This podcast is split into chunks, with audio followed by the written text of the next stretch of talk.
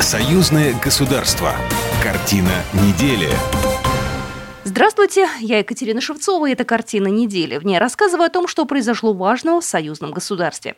Как Беларусь борется с коронавирусом и чем ее подход уникален. На БелАЭС доставлено радиоактивное топливо, когда открытие станции. Минск рассчитывает на снижение цены на газ. Переговоры по стоимости топлива из России пройдут до конца мая. О главных событиях в союзном государстве прямо сейчас.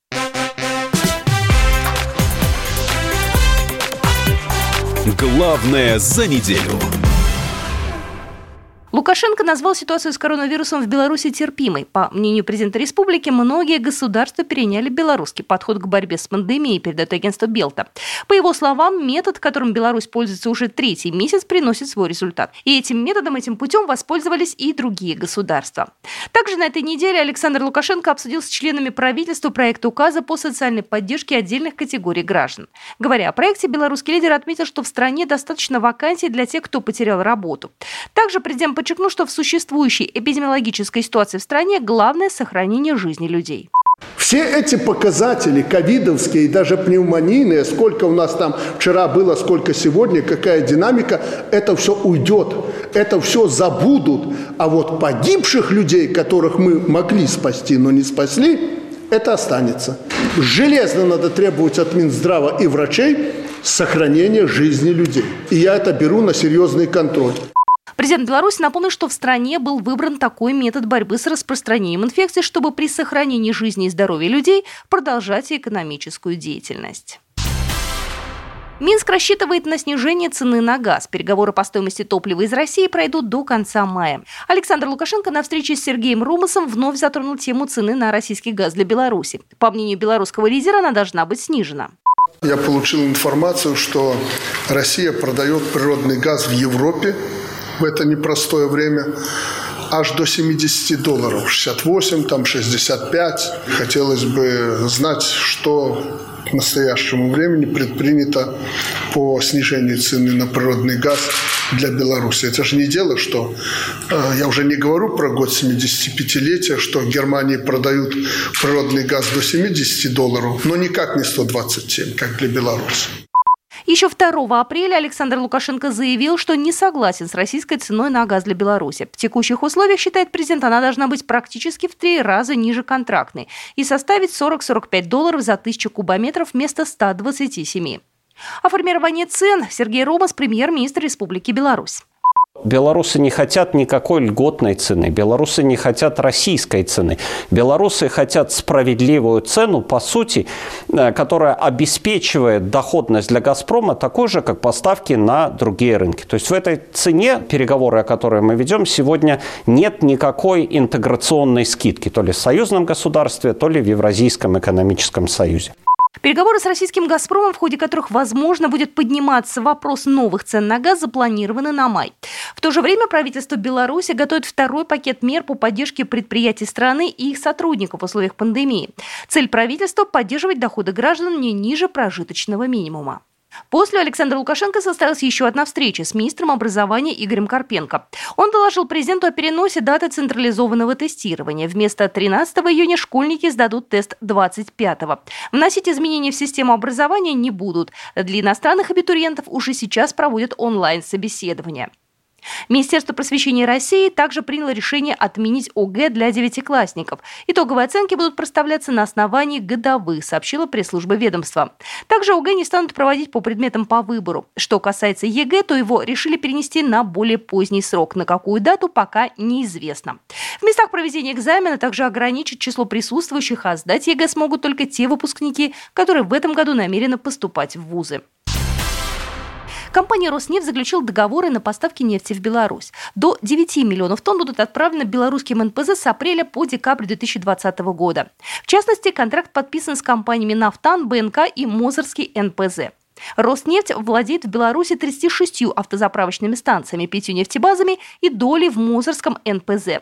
В прошлом году крупнейшая российская нефтяная компания поставила белорусским партнерам более 8,5 миллионов тонн нефти, обеспечив почти половину всего белорусского импорта. Ржевский мемориал советскому солдату могут открыть в День памяти и скорби 22 июня. Новую дату предложили ветераны. Об этом заявили представители Российского военно-исторического общества. Напомню, в апреле было завершено возведение памятника и благоустройство прилегающей к мемориалу территории. Открыть его планировали в начале мая, однако из-за эпидемиологической ситуации дату перенесли. Ржевский мемориал – крупнейший на постсоветском пространстве памятник советскому солдату. Бронзовая скульптура высотой 25 метров, весом порядка 80 тонн буквально парит над землей. Такой эффект достигается за счет того, что бронзовая скульптура опирается на 30-тонный каркас, который почти не виден на фоне неба. Место установки выбрано не случайно. В Ржевском районе во время Великой Отечественной войны проходили ожесточенные бои. Точное количество погибших до сих пор не подсчитано. По разным оценкам, около миллиона человек. Нельзя показывать ситуацию соседей без сочувствия и со злорадством, отметил государственный секретарь Союзного государства Григорий Рапота на этой неделе. Он принял участие в совместной конференции Белорусского союза журналистов, Союза журналистов России и Клуба главных редакторов и экспертов «Друзья Сябры». На виртуальной площадке обсуждали ситуацию в медиапространстве Беларуси и России, проблемы так называемых fake news, права журналистов, законодательные рамки свободы слова и другие темы. Специальными гостями стали также чрезвычайный полномочный посол Российской Федерации в Республике Беларусь Дмитрий Мезенцев, а также министр информации Республики Александр Корлюкевич. Беларусь и Российская Федерация приняли серьезные меры по обеспечению безопасности и здоровья граждан. Об этом заявил заместитель госсекретаря Союзного государства Алексей Кубрин в интервью газете «Союзная Вечи». Он подчеркнул, что пандемия сказалась на развитии экономик большинства стран мира, включая Беларусь и Россию. По словам Кубрина, выход из сложившегося экономического кризиса могут стать два пути. Либо экономики выходят ослабленными, либо, как это не кажется парадоксальным, даже усиленными. Причем второй вариант возможен, когда руководством государств предпринимается ряд определенных мер инновационной направленности, которые закладывают основу для перестройки экономик на новом технологическом уровне. Это даст определенное преимущество перед теми, кто подобную перестройку не проводит, сказал зам госсекретаря.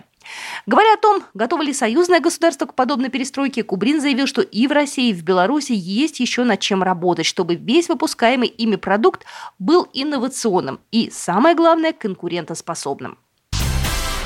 На заседании Высшего Евразийского экономического совета, который пройдет 19 мая, президенты стран ЕАЭС утвердят проект стратегии развития евразийской интеграции до 2025 года. Об этом заявил глава коллегии ЕЭК Михаил Мясникович. По его словам, в проект включены в общей сложности 330 различных мер и механизмов. Это своего рода дорожная карта интеграционных процессов. В рамках ее реализации необходимо будет разработать и согласовать 13 международных договоров, свыше 60 нормативных актов ЕАЭС, а также внести 25 изменений и дополнений в договор об интеграционном объединении и изменений в национальное законодательство стран, входящих в него. На этой неделе замминистра энергетики Беларуси Михаил Михадюк прокомментировал в ходе видеобрифинга реализацию мер по обеспечению безопасной работы белорусской АЭС.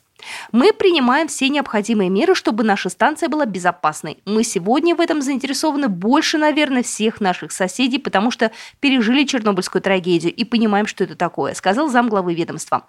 Он также отметил, что для первого энергоблока полностью подготовлен кадровый состав, который получил соответствующие лицензии от регулятора для эксплуатации блока. Завершается набор персонала и для второго блока. В числе работников атомной станции будут специалисты из России и Украины. Ну и также на этой неделе на белорусскую атомную станцию было доставлено ядерное топливо. Одна таблетка по теплоемкости заменяет 350 литров нефти или 360 кубических метров природного газа. В одном реакторе таких таблеток миллионы. В таком виде уран не радиоактивен, и его можно даже подержать в руках. Более подробно об этом рассказал Эдуард Свирит, руководитель информационного центра БелАЭС. Вот эти вот таблетки, они затем помещаются в специальные трубочки. 312 трубочек соединяются вот такую конструкцию, которая называется тепловыделяющая сборка или сокращенно ТВС. Именно в таком виде ядерное топливо поступает на атомные электростанции, в том числе и на белорусскую атомную станцию. В инфоцентре БелАЭС расположен макет тепловыделяющей сборки. В реакторе таких конструкций 163, все они находятся в вертикальном положении. Для первого энергоблока ядерное топливо теперь есть в полном объеме. Об этом рассказал Анатолий Бодарь, главный инженер БелАЭС. Понятно, надо завести топливо, но основ, основное это загрузить его и таким образом начать физпуск. Когда же откроют БелАЭС, об этом рассказал Михаил Михадюк, заместитель министра энергетики Беларуси. Когда мы будем готовы к полностью убедимся, что и получим соответствующую лицензию регулятора, э, что мы готовы к этапу физический пуск, тогда мы и начнем. С энергосистемой страны атомную станцию свяжут 7 высоковольтных линий. Перед тем, как энергия начнет поступать к потребителям, на станции пройдут несколько предварительных этапов. Физический пуск, энергетический, и только потом произойдет включение БелАЭС в энергосистему Беларуси. 7 мая отменено обязательное таможенное декларирование ряда товаров, вывозимых из России в Беларусь. Такое решение приняла Евразийская экономическая комиссия, сообщает ТАСС. В перечень вошли уголь, торф, витамины и другие товары. Напомню, в середине апреля состоялась встреча Высшего Евразийского экономического совета, на которой президент России Владимир Путин согласился с тем, что в рамках ЕАЭС нужно расширить перечень товаров, освобожденных от таможенных пошлин. Сейчас страны свободно обмениваются лекарствами, продуктами и медицинским оборудованием.